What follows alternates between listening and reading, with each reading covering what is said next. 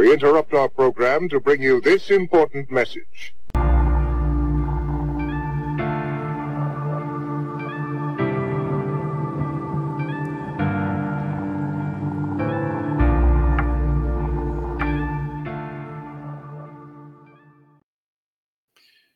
Good afternoon. Today is Wednesday, December sixth, and my name is Scott Shera. I am Grace's dad, and Grace's murder has forced me, or not forced, I mean, I chose by my own free will to become a full-time advocate and researcher to help others so that nobody else has to lose their best buddy. And the single most important thing that has happened to me in this process is learning how programmed I have been. And that is why the title of this podcast is Deprogramming with Grace's Dad. And I have a guest today that's going to take the, the programming that we've come to believe with our medical system and legal system uh, to a different level so that it will help all of us wake up even further. So as we always do with the beginning of these deprogramming series Uh, podcast, I do a little bit of introduction relative to my best buddy, Grace. And so we're going to start with something that doesn't seem like it's related to Grace, but you know, I took a three week break and I'm back today, first day back. And during that break, we had deer, Wisconsin deer hunting season. So my grandson, Grace's nephew, Caleb, has now become my hunting buddy. Grace used to be my hunting buddy, and Caleb got his first big buck this year. So Don, can you bring in that picture?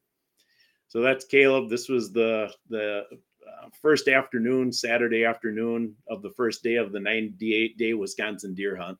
So thank you for that.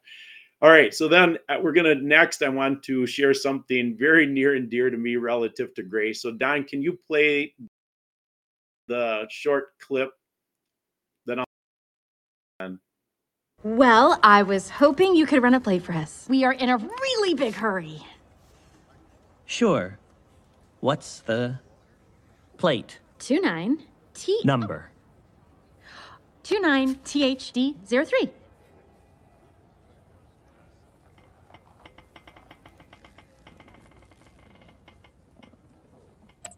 two nine T H D zero three. T H D zero three. H D zero three D mm-hmm. zero three zero three. Hey, Flash, want to hear a joke? No. Sure. Mm. What do you call a three-humped camel? I don't know. What do you call? Uh, three-humped camel. Three-humped camel. Pregnant.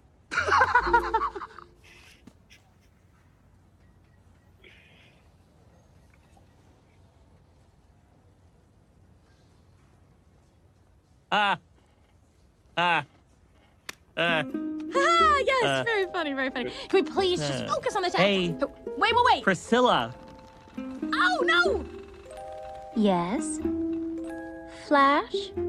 What do no. you call? A three-humped camel? Uh, Pregnant! Okay, great, we got it. Please humped. Jump.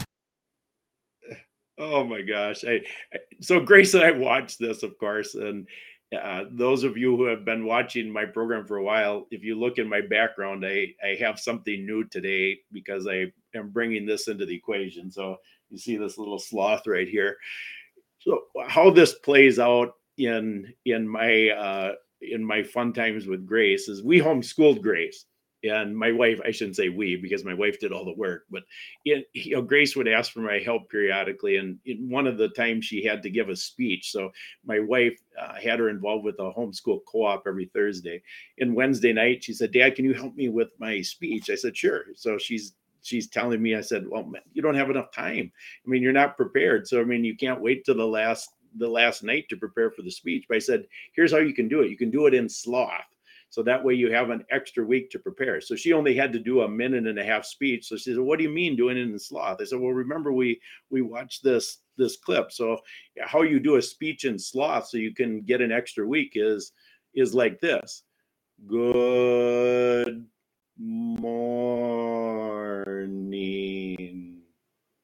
class. So Grace picked up on that, and oh my gosh, she she really got the idea of doing something in Slav. So she she pulled it off, and the rest is history. All right, so now we're going to move into why people tuned in. And Super Don, can you bring in Don Downs, please? Hi, Don. Hi. You can hear me okay? Oh, yeah. All right. I'm going to read what your daughter sent me, your daughter, Kara. So this is because it's, it's really good and it's, it's very succinct. Don Downs was the husband of Brenda Downs and the father of Melissa Atkins, Karen, or Kara Bookman, and Joseph Downs. He and Brenda have four grandchildren and built a beautiful and loving family together for forty-two years. Don is the pastor of a small non-denominational church in, in Ohio. He has been in ministry for twenty-six years. Don has a heart for young people and ministers in local youth detention centers. After the loss of his wife due to COVID protocols, he has devoted time to freeing himself of a gag order issued by Ohio Health and exposing corruption in the hospitals and courts. Super Don, can you bring in the picture of Don and Brenda, please? So this is Don with his beautiful wife, Brenda. And uh, Don, I, I, I, I'm sorry for your loss. I mean, I don't have anything to say other than I know what you are going, have been through, what you're going through, because, you know, I'm going through the same thing, and people can't Absolutely. understand it. They can't understand it at all unless they've been through it. So I've right. titled today, Don, I've titled our program, How Deep is the Medical Corruption and What Can Be Done? And what I want to do to start things off is, uh, first, tell me about Brenda. Uh, we were married forty-six and a half years instead of forty-two, but uh, we got married when we was eighteen. We were still seniors in high school. Um, she worked for the school system for thirty years as an aide. Um, her last job was in the middle school in the office, but she was a mother to an awful lot of uh, young girls that were having trouble with family matters, this and that. She, over the years, it's incredible uh, how many kids she was able to touch, not only in our ministry, but in the school system. So it's a tremendous loss to the uh, school system. And, um, So she was uh, sixty-four when she passed away, uh, September second of twenty-one. She was in excellent health.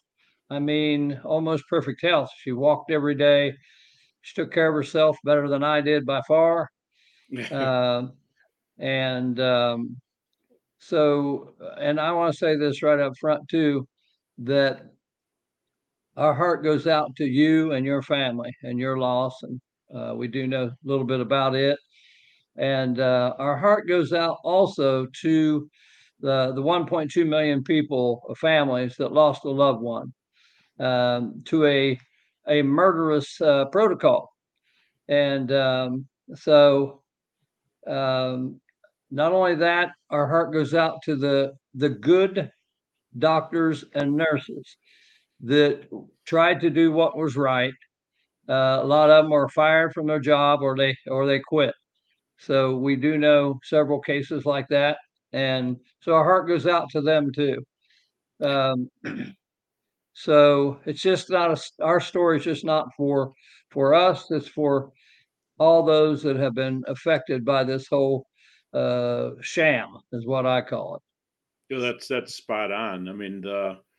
That is one point two million Americans. And the reality is that that number is, when you frame it in terms of the world, we were number one in the entire world in COVID yeah. hospital murders, with India being yeah. number two, with four times that the population of the United States and less than half the deaths.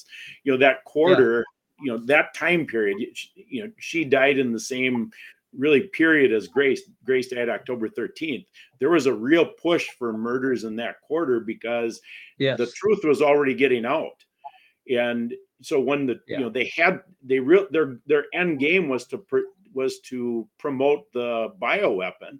And so the yeah. truth on the bioweapon was already getting out. The Brooke Jackson case was filed already. And, you know, so there was yeah. a, a real intense push to murder people in that last part of two thousand twenty-one. Yeah, there was. And, you know, Brenda was a, a part of that push. And uh, we we know that we've got uh, enough.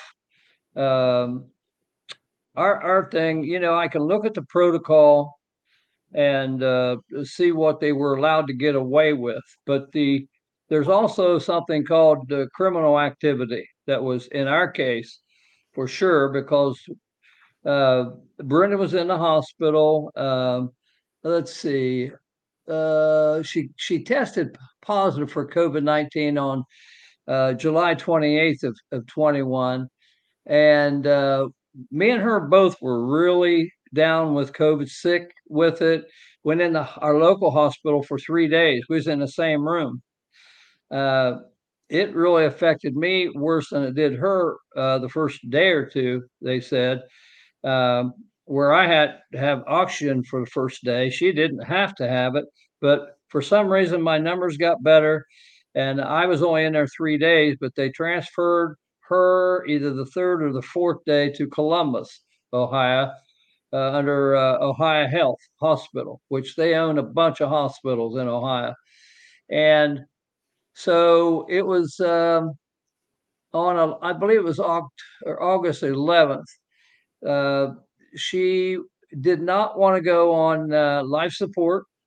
Uh, we were there that day and every day. And she told us that they were just hounding her to death about getting on the uh, life support.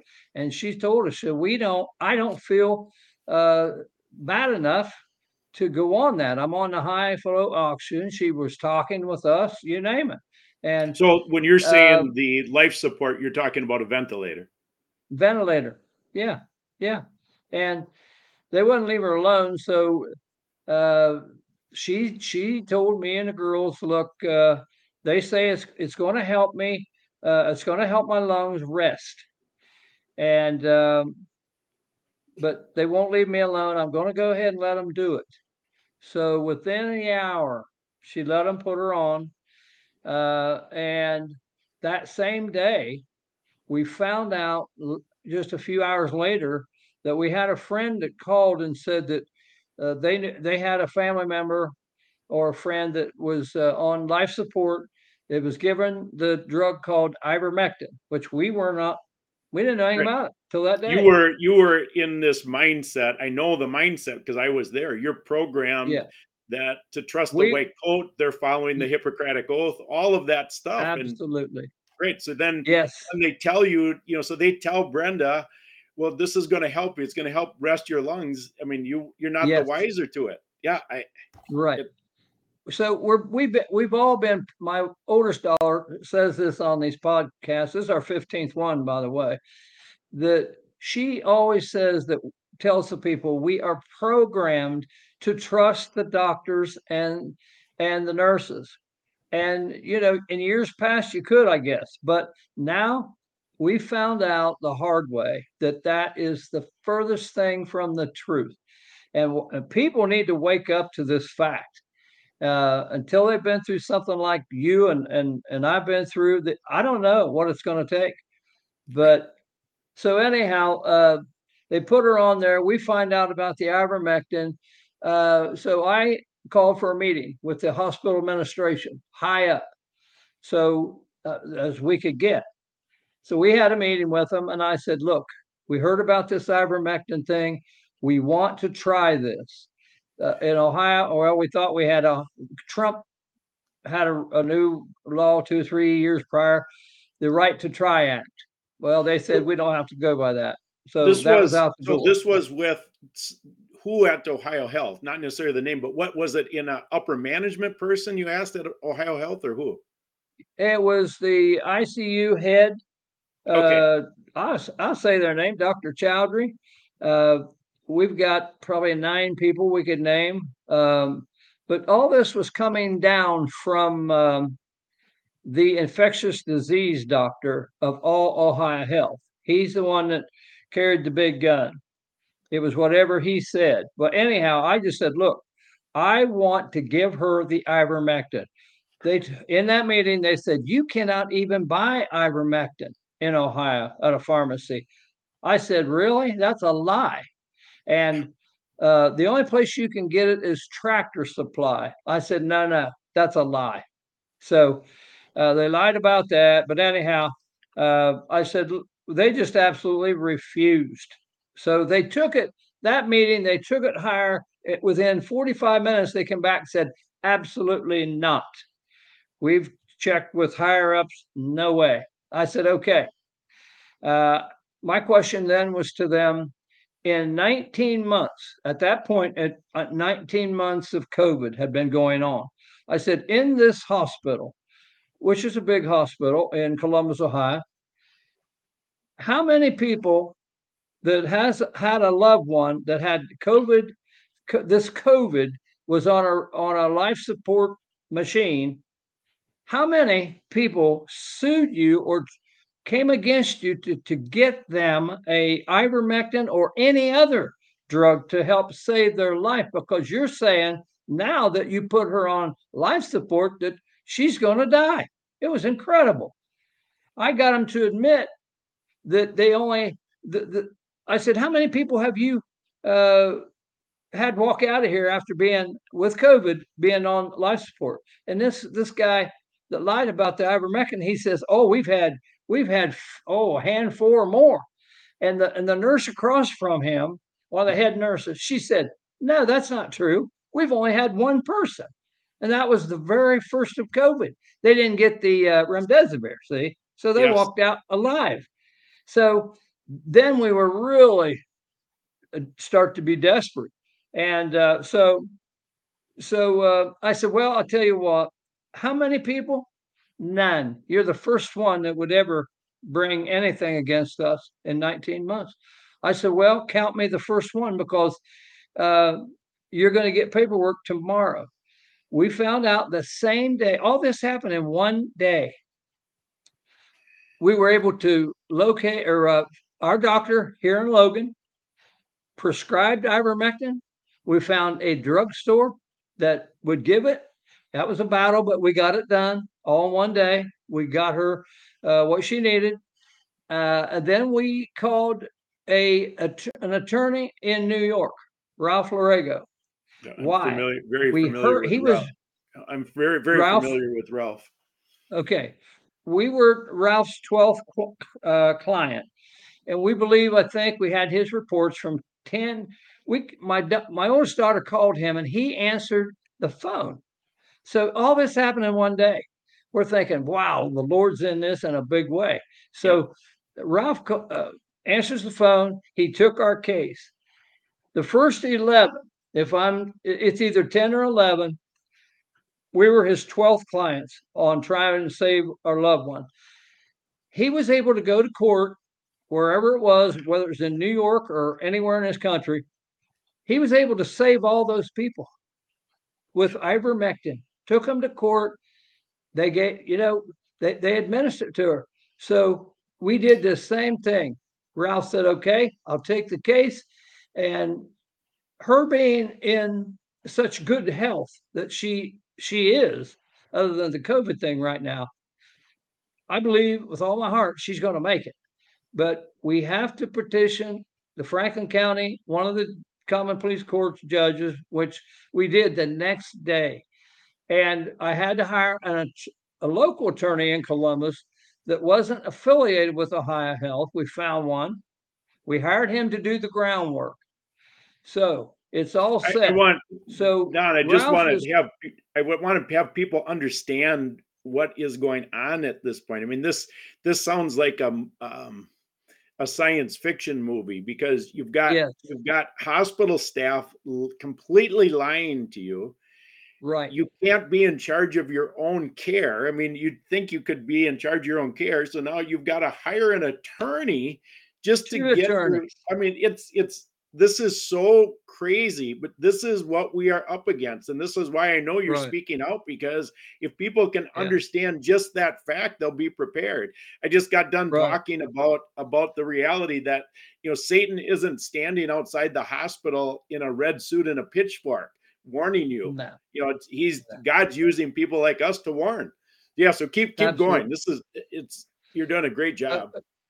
Okay. So, um, Uh, because so Ralph gets this thing in the court where the judge is going to look at it, and it was, and the judge at first he, he couldn't he couldn't understand why that they wouldn't just go ahead and try the ivermectin. Yep. And so he was tell he called us, and we were on the phone with him for a day and a half, as the judge was, and all this. But Ohio Health said that they would agree to give her the ivermectin only with a confidentiality agreement. And it was loaded with all kinds of things. But the, the thing that stuck out the most right off the bat was, if they had to give the ivermectin, we, myself and my two daughters, would owe them one million dollars apiece if we ever spoke about it. I looked at that and I said, that's extortion, but it's a, it's legal ex- extortion, I guess. So one million dollars apiece, we were blown away. And I thought, and, and it's, you need a copy of our contract. You will not believe it. But whether or not we told it, or someone else told it, heard about it and told it, They they collect off us the million apiece. So the judge looked at it, and he was a really nice guy. Yeah, right. He knocked it down to one hundred thousand dollars apiece. And he said that was a bit too much, the million dollars. So uh, Ralph's on the phone with him. Ra- Ralph had to go through some some kind of legal stuff, paperwork, to get to practice here over the phone in, in Ohio. Right. So that was all done. That was all done in one day. So we'd have, we'd have signed the million, but anyhow, I got it down to a hundred thousand dollars piece. But then they started, he calls us and said, hey, this is looking good. I mean, uh, Ohio Health has four attorneys over there in the court courtroom. They've been there all day. Our attorneys on the ground has been there all day. Ralph was on the phone. Well, Ralph, uh, the judge got aggravated because every time they wanted to change something, Ohio Health, uh, to their advantage, it was all to their advantage. Uh, Ralph said no. And in p- fact, they wanted him to pay one hundred thousand dollars too. And uh, both attorneys, both my attorneys. He said, absolutely not. So our This is what happens. The judge calls us at about four thirty in the afternoon. And mind you, these people, their attorneys, our local attorneys in there all day. And we walk in. Oh, no, I'm getting ahead of myself. The judge calls us on the phone. We got a speaker. Uh, we got it on speaker phone. And he tells us, look, we've come to uh, an agreement. And it's going to be one hundred thousand dollars a piece, but Um, I'm going to tell you right now that if you ever speak about this, you will pay the one hundred thousand dollars apiece. And I want you three right now to repeat your answer after me, like kindergarten kids. Both girls graduated Ohio State. Both girls uh, are teachers. One's high school, one's elementary. I'm a pastor. You know, I might be not the smartest person in the world, but I know what confidentiality means. But he said, I want you to repeat after me, all three of you, that if anybody asks you about this contract, this deal, the judge says, I can't speak about it. And he made us uh, repeat that. It was incredible. He said, okay, come on over to the, the courthouse, and um, I want you to come on in. So our attorney, our local attorney, uh, shows us into the courtroom with the judge. And I don't want to forget this. I'm going to tell you now. We didn't find out till over a year later that this judge didn't allow any recordings whatsoever to go on in that court that day. Nothing. Because when we hired Warner Mendenhall, which is our attorney now, he, he told his investigator when we hired him a year ago, uh, go to that court. You get everything that was recorded that day, because it was horrendous what happened in that court. This is why our case is so different, is really what happened in that court. And she did. And uh, she said, there's absolutely nothing. He would not allow anything that day. Nothing. So it's like it didn't happen. So, so okay. Uh, but when we walk in, we just sit down, and the judge, Mark Serrett, he says to me, look, uh, I don't, I, this is how, this is what he said and how he said it. Smart aleck. He said, I don't even know why I took this case. Uh, I'm the only judge that would even look at something like this, and I don't know why I did it. And um, he said, I'm so doggone busy. And he was telling us about this other case about a sex offender that he had to deal with that day or the day before. I don't know. It was nuts.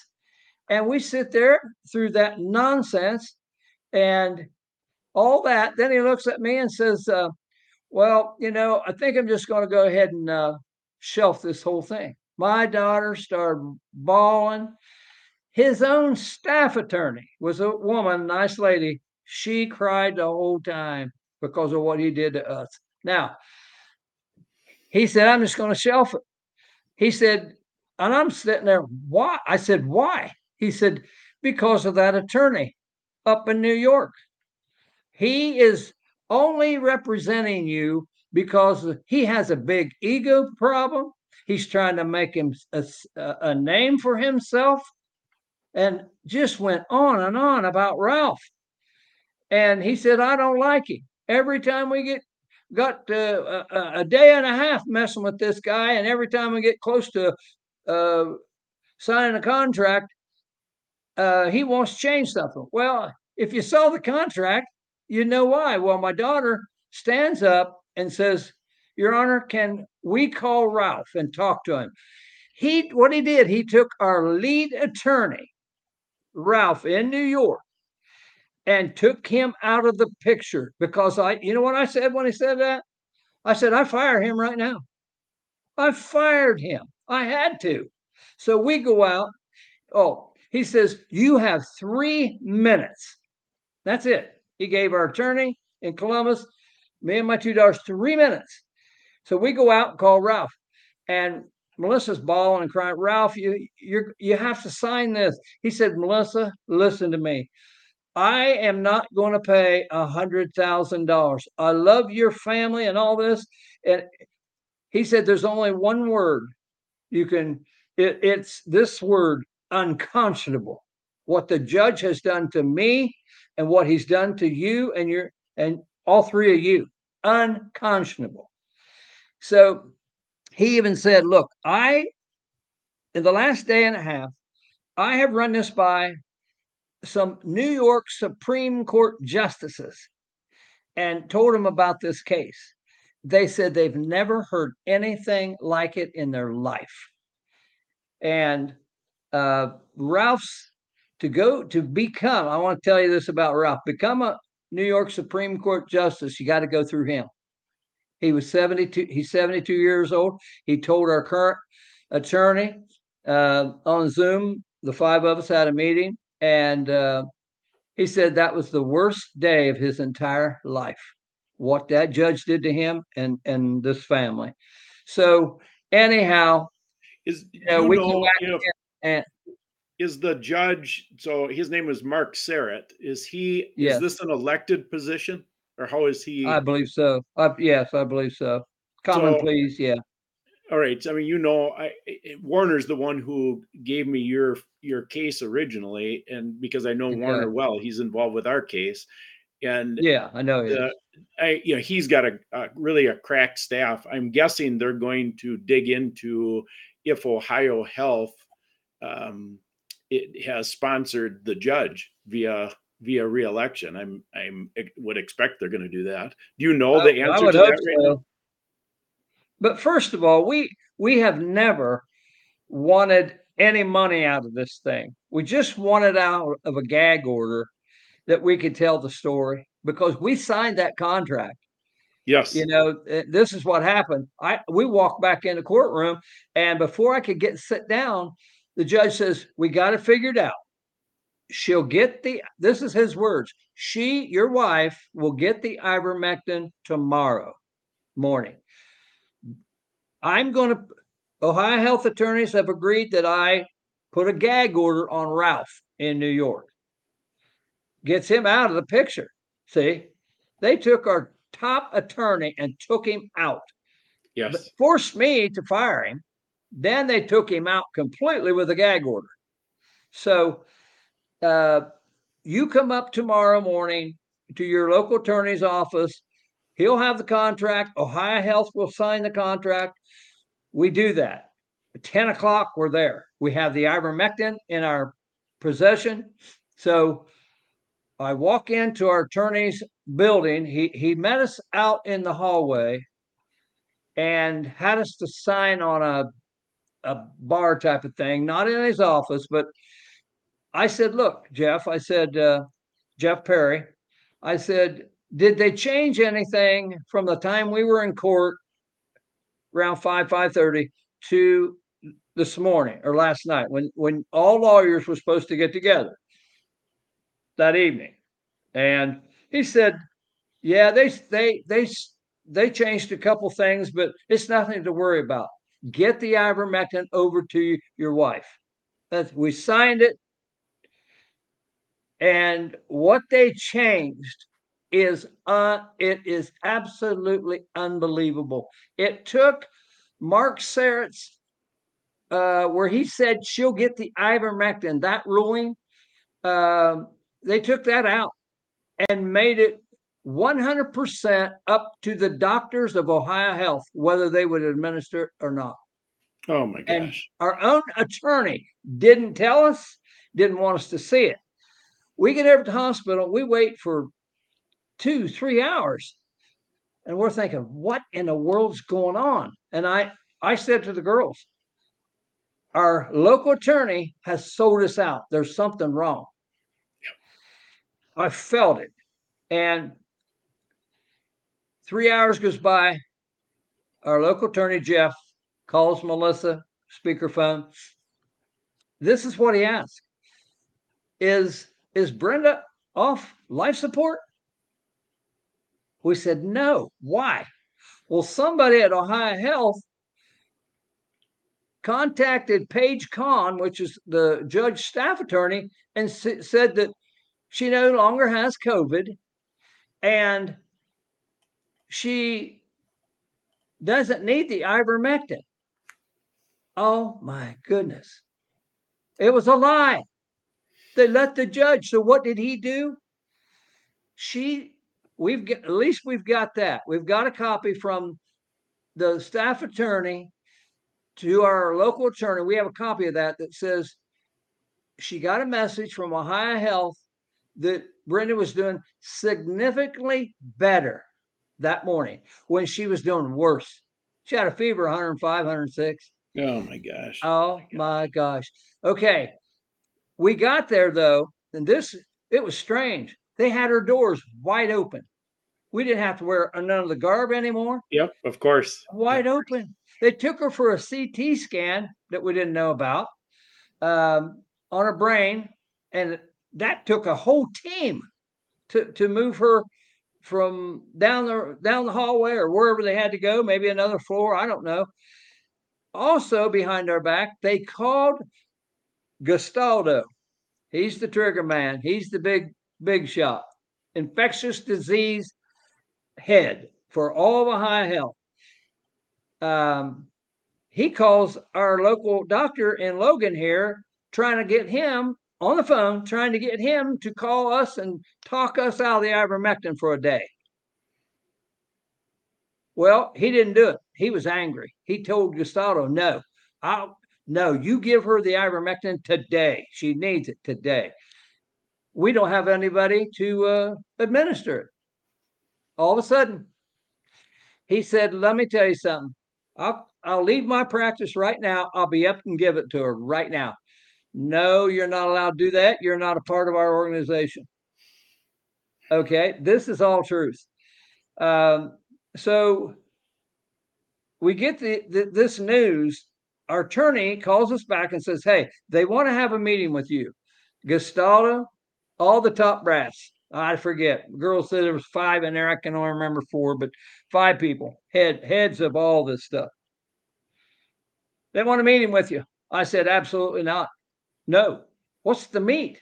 The judge said she's going to get it today. She, he said, okay, uh, he, he'll let them know. twenty minutes later, they ambushed us in the I C U waiting room, all of them. They walked in. I said, what are you doing here? Give her the ivermectin. There's nothing to talk about. My girls start bawling. Gastaldo gets on one knee in front of my oldest daughter, starts patting her leg, trying to comfort her. I was fit to be tied. And I said, what are you doing here? Well, Brenda has this, has this, has this. They thought she had some cognitive issues. She had one pupil was a little bit smaller than the other one. Well, that was a problem with her eye from pre- previous. We had to do a, a C T scan. It came back normal. It was a charade. It was. So anyhow, I got him to admit some things. I said, uh, Doctor Gastaldo, have you ever in your practice uh, prescribed ivermectin for your any of your patients? Oh, for years, but never, he said, for COVID. I said, really? It's, he said, it's for horses, basically, and for a few things. I said, well, the judge says give it to her. We're going to give it to her. Uh, But, you know, we talked and talked and talked. And finally, he had the girls. And get this, even today, they say we weren't under any distress at all. Duress, none. Um, that's gosh. What they told the, our second judge that's handling this thing right now. We were never under duress. But this man made the statement to everybody in that room, you know, if we could have got it to her, the ivermectin, sooner, it might be a different outcome. Can you imagine him saying that? I, had I not been a Christian man, I don't know what I'd have done. Hey, it was all I could do uh, to hold back when he said that. But I said, are you kidding me? I jumped up and down. I've spent, in eight days, I spent eighteen thousand dollars to get this decision, to get her the medicine, and you're standing there and telling me something like that? I said, I want to ask you, four or five, whoever's in there, I want to ask you something. If that's your wife, mother, daughter, if that was them laying in there right now, and you had ivermectin, you had any other kind of thing that you're, been to- you're told that they're not going to live anyhow, what would you do? Gastaldo, the head I C U doctor, and that that young that, that guy that lied to me about ivermectin, couldn't buy it. Those three said we would go by p- protocol. I said, so you do nothing to save their life. That's they just oh yeah, yeah I mean the they've already shown they've already shown that they're liars. So I mean they just continued the lie oh. at that point. I the, told them I have never met any. Buddy, like you, there was three of them, I believe he said that. I've never met human beings like you three. That's what I told him. It, my conversation with him, it caused so much pain for him that he went on Channel four, Channel ten, two big networks on T V the next morning to tell everybody that ivermectin, to settle everybody down, ivermectin is for horses. But I will admit, I've I have prescribed it in the past, but not too much for other things, but never. Do not take it for COVID. It could it could damage you and all this other stuff. So and is he so is that we, man is that man still practicing in at Ohio? Absolutely. Health? Absolutely. You know, you know this he, is the this type of thing is what's shocking in and you know people have asked, you know, why don't you just give up and go back and do, you know, get back to work and all these things? Well, you can't. The reason is, is yeah. you can't, because yeah. this man that you're talking about and all of his accomplices are serial killers. And they are serial, they're serial right. killers. And so you want to expose, you're just trying to say, trying to you know, say how can you go back to work? I mean, you got to share, you got to tell people. So hopefully they wake up.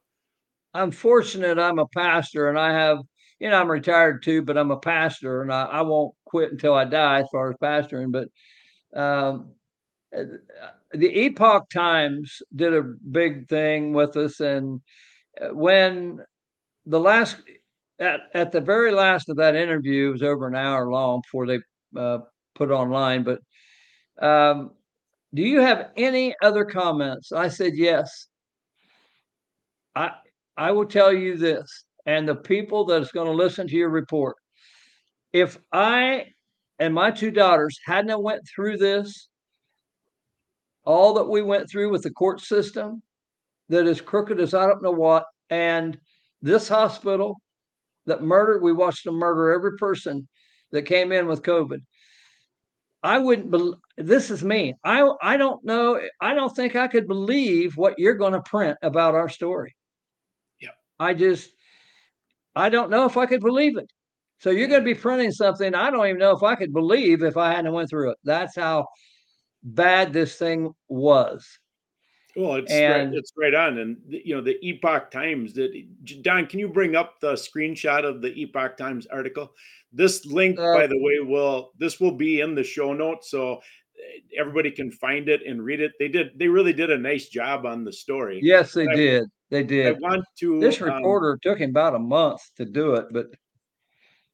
Yeah, so. it, it was it was well done. And then they, they screenshot something. Don, can you bring up the screenshot within the. All right. So, Don, you remember this. They they put this right inside the, the article. Mm-hmm. And this yeah. is a documented lie. Can you comment on this, Don? Uh, let's see.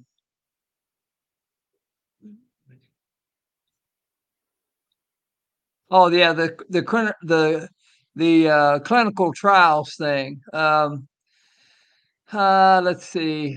The F D A has publicly stated that neither treats COVID nor benefits to patients. Now that's a lie. Uh, I mean, it's just a, it's nothing but a lie. And, but you know what? Here's the problem with all this.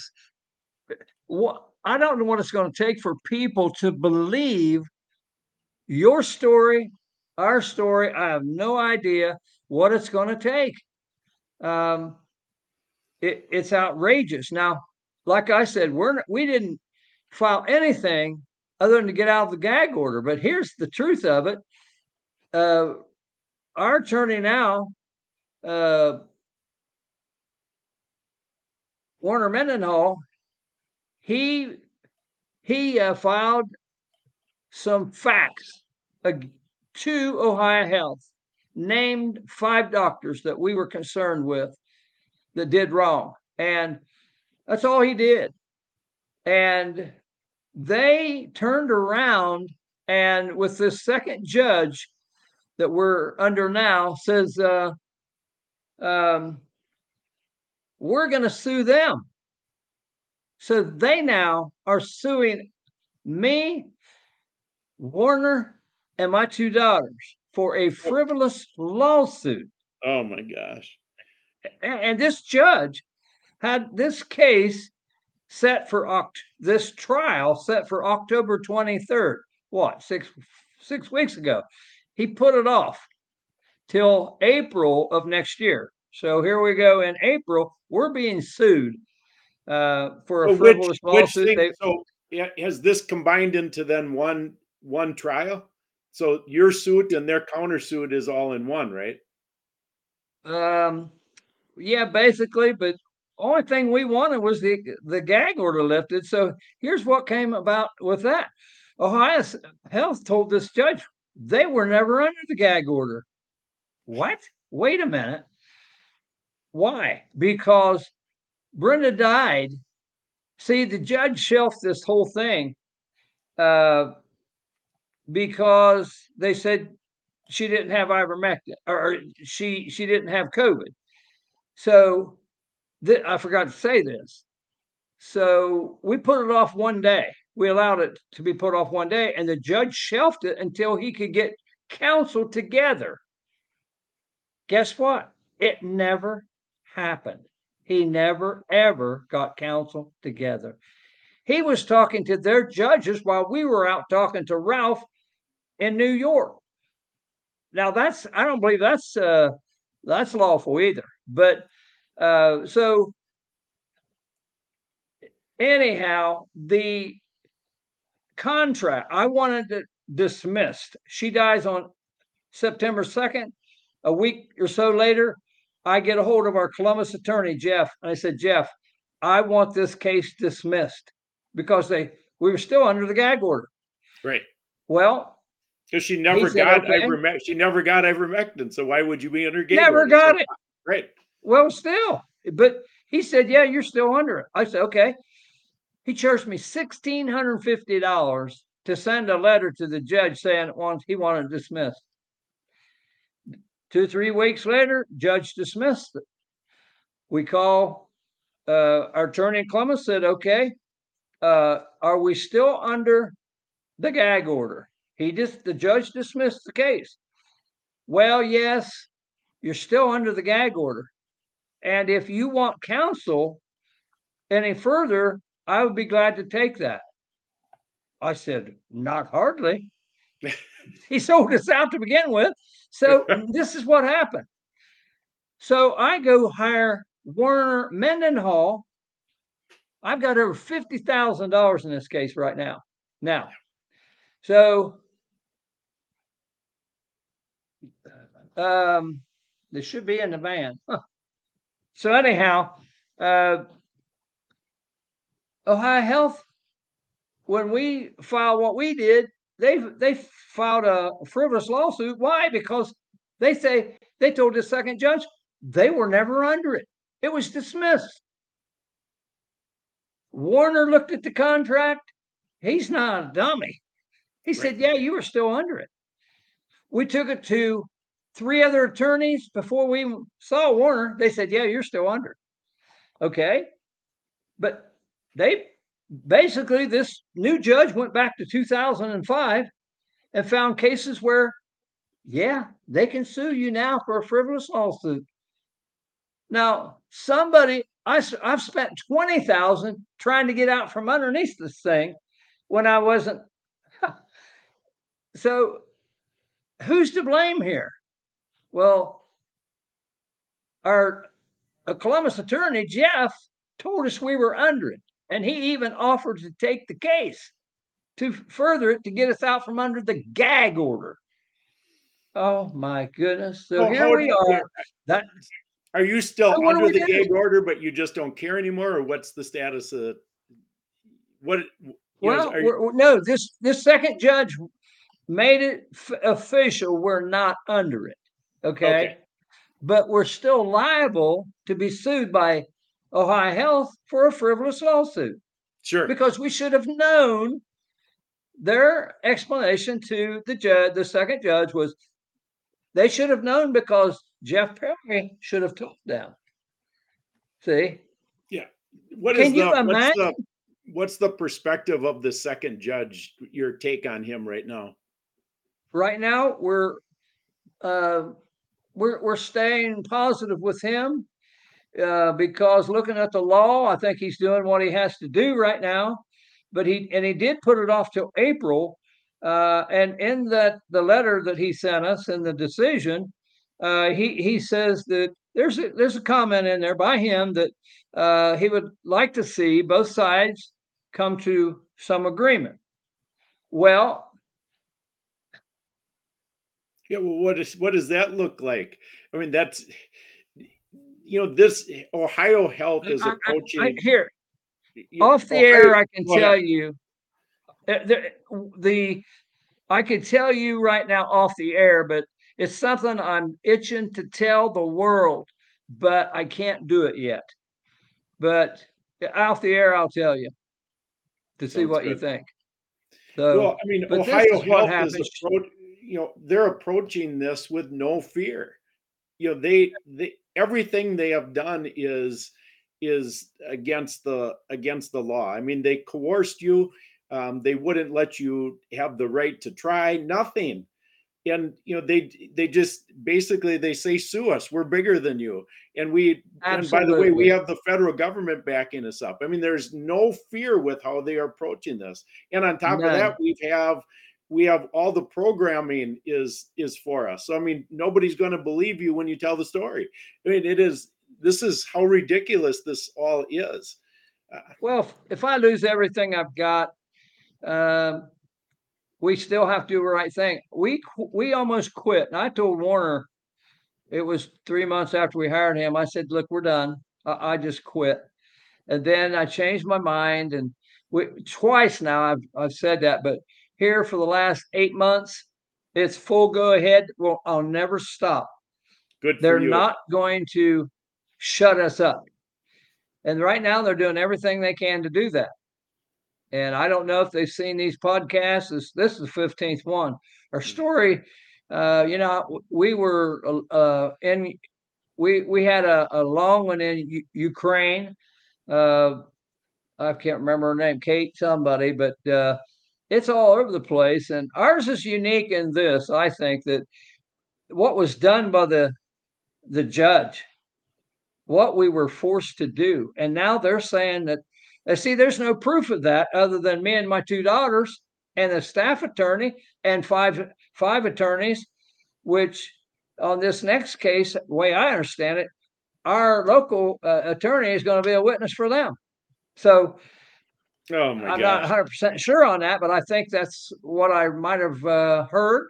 But um, we're not going to stop. If, if, if we lose everything we've got, we're not going to stop. My girls just had... ordered uh, T-shirts. We're going to start wearing those. And uh, let me show you. Well, yeah, this is one of the good pictures. This was basically right before she passed away.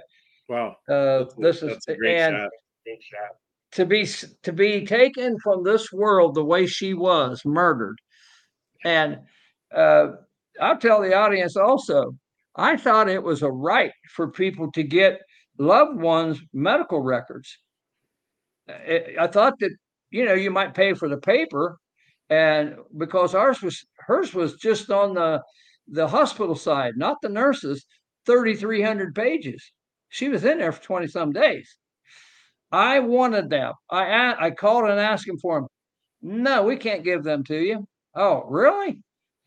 Are you kidding me? I had to go to our local, my personal Logan, Ohio attorney.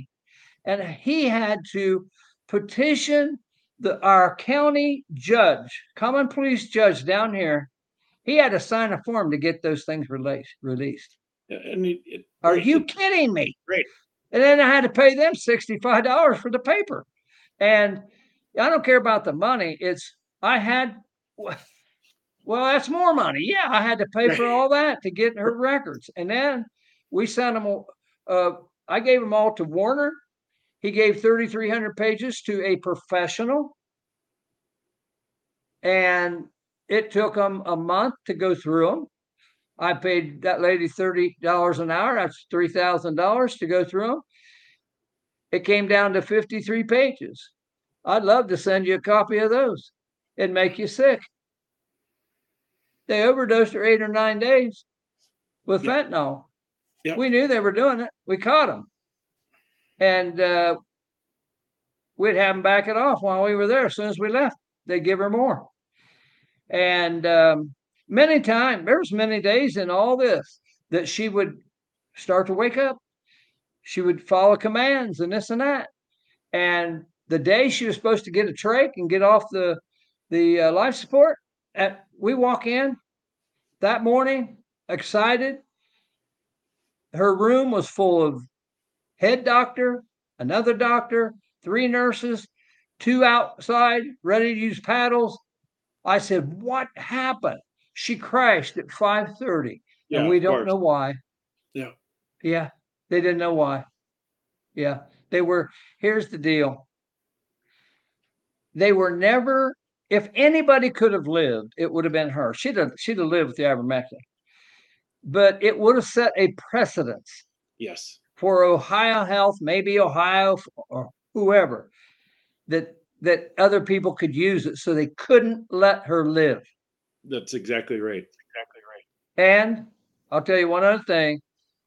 About eight days before we took her off the vent, she started turning purple. Her te- we were allowed in there twenty-four hours a day, seven days a week, because I had this lawsuit. When other people weren't allowed to come in once a day, right next to her room for fifteen minutes. And people would say, why in the world are those people in there all the time? I said, you need to sue them. But so, yeah. but anyhow, they, they changed her uh, breathing tube, put it back in the wrong spot. You got to be kidding me. Um, no, nothing you can do about that. That's protocol, see?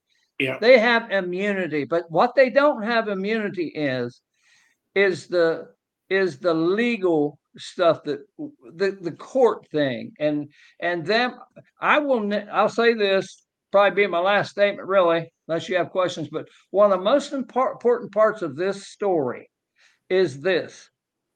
I will never rest until I find out who from that hospital told the judge staff attorney that she was doing significantly better that day. That was yes. an outright lie. That cost her her life. And the judge yeah. shelved it forever. Yep. No, I, Don, I am so happy that you are in this, this fight with me. You know, we're, we're, we're side by side. We're fighting this, you know, we are, we're fighting for one point two million Americans. I That's do. Right. I do have a couple of things I want your comment on, because I, okay. I, especially with your background, I knew you would be able to comment on both of these. So I, I'm going to do that. Then I'm going to ask you one final question, which is how can people help? But I want to just go through these two slides first. So Don, can you, can you, it's not a slide. So can you play the Leviticus five one clip, Don, right now? Okay. This is the last chapter for today. The guilt offering. Person sins in a in hearing the spoken oath, and he is a witness whether he saw or knew about the incident, and he does not report it, he bears guilt. So I like the, he's, this chapter actually goes into a lot of different what's good and bad, but I found this kind of interesting that, like, if you know something is wrong and you witness it, you don't report it, like he he's guilty just the same. Like, let's say you're working, you know, in, in your job and you saw something that was wrong and you don't uh, address it, then isn't that person who didn't report it is guilty too of that? Yeah, yeah. It's apathy is, is the poison that allows for more evil to take place. Yeah.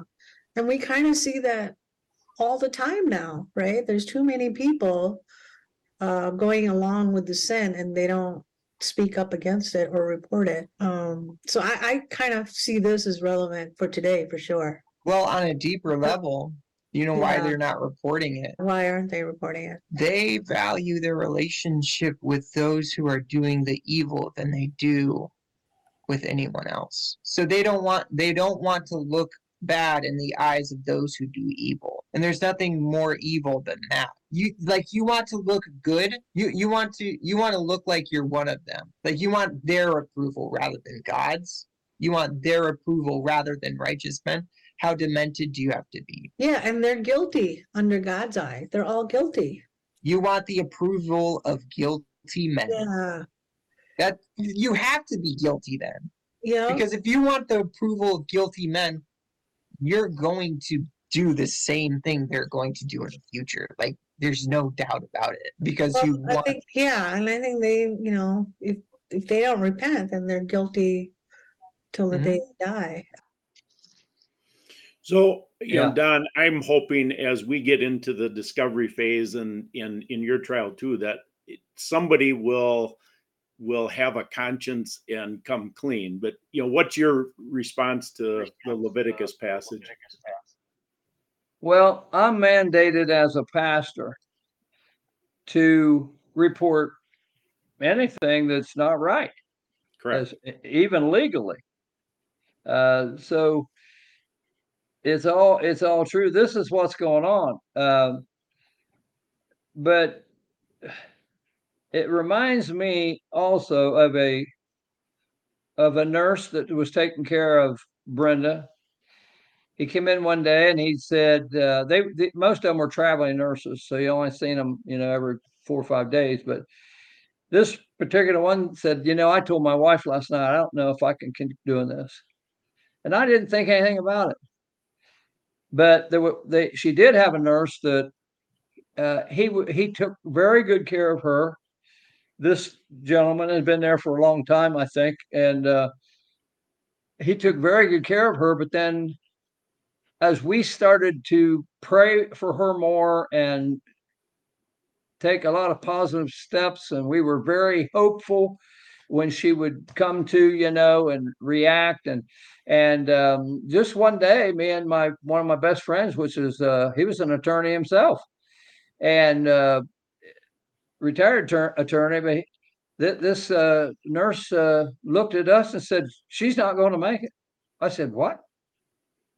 I said, "I serve a God that says she can." He said, "Well, God or no God, she's not going to make it." And I walked out to the nurse's station. I said, "I don't want to ever see that man in her room again, ever."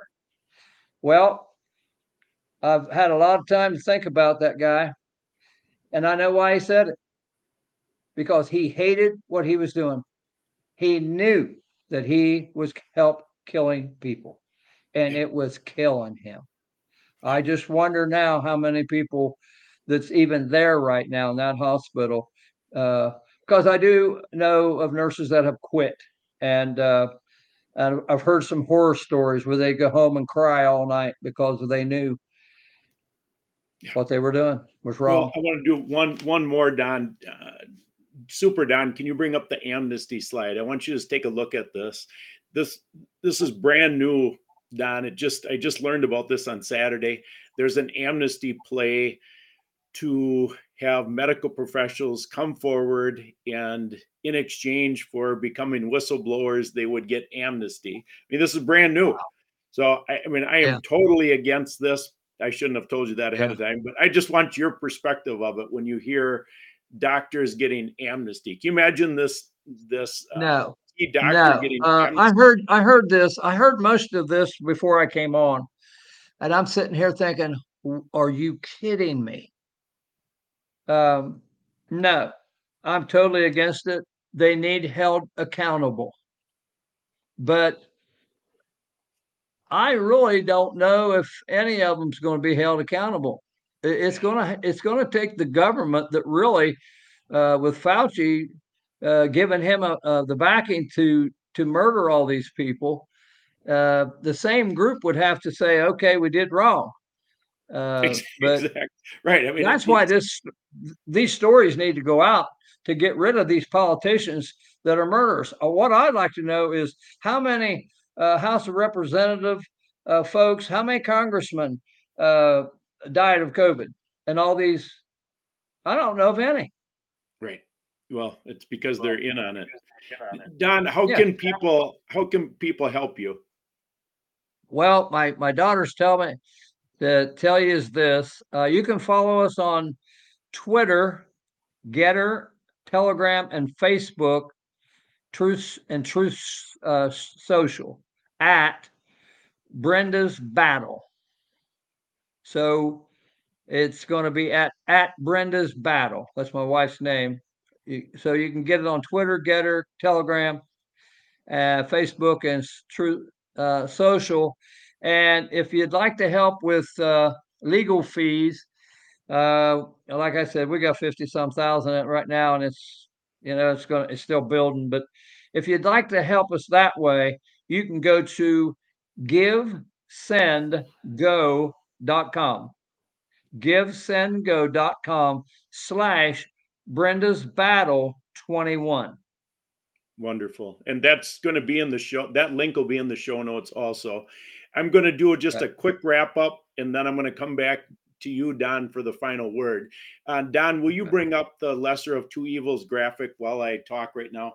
This is this is what has been on my heart for many, many months, is that Satan's play here is we only have two choices, which is the Great Reset. So nobody wants that, right? But then no. this Great Awakening, that I hear over and over and over. You know, we're going to have this alternative system, military tribunals, all of it. It's it's all part of Satan's lie. Why do I say that? Because there is no repentance that is coming along with this Great Awakening scam. So it's just a scam of a different color. Satan has two sides of the same coin, the evil and less evil mm-hmm. sides. And that's what this graphic represents. And I know for sure, because repentance is not part of the plan that's being proposed. And I want to just share something that happened to me earlier this week. I always close with a gospel message, and I'm just going to share a story this time. And then Don, I'll come back to you for the final word. Uh, earlier this week, Monday night, I had a late night interview, and I'm not a late night person. I'm an early riser. So I had some caffeine before the interview. And then I, you know, then I, I go home. I do, don't do my interviews at my house because we don't have good internet, but I go home and I've got to unwind. And when I grew up, uh, we, I didn't really get into sports, but the one sport I enjoyed was heavyweight boxing. And so I just mm-hmm. look, I don't, I don't watch T V, but I just searched the, the smart T V for Muhammad Ali stories. So I always liked Muhammad Ali. So anyway, they had this documentary on Muhammad Ali, and they went through each fighter that, that he fought in the heavyweight division, and George Foreman was on. And I knew George Foreman was a Christian from prior knowledge, but George Foreman was talking about after Ali beat him, and he was really not, he was, he didn't say depressed, but it was the equivalent of depression. Then he got beat again, and he's wondering, what do I do? He said, oh, I've got all the cars I need. I have the houses I need. I have all the money I need.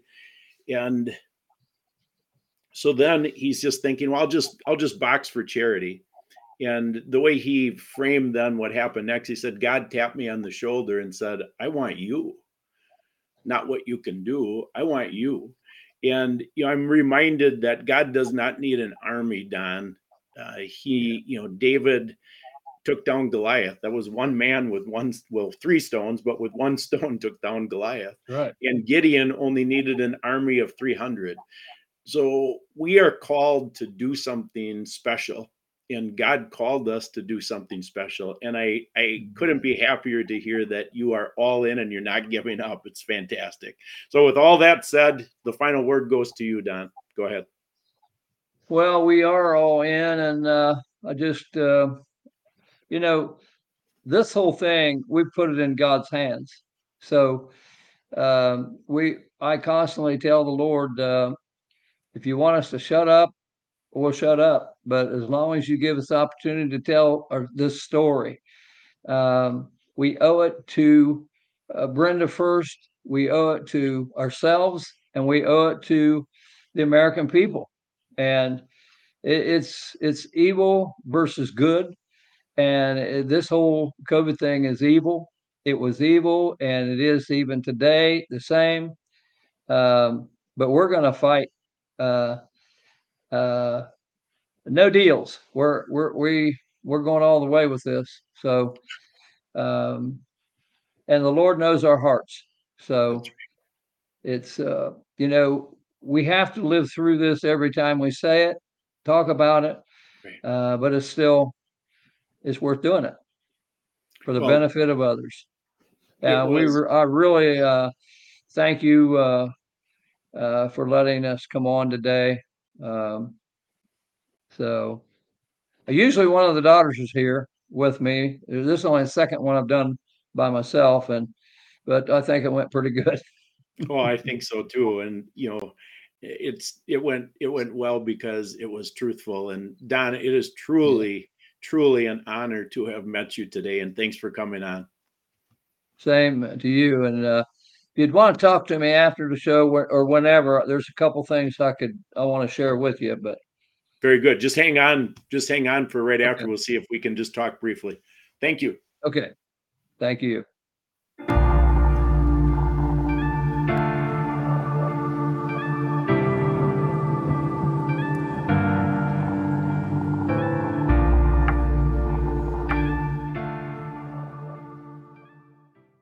Please stand by for further details. We return you now to your regularly scheduled program.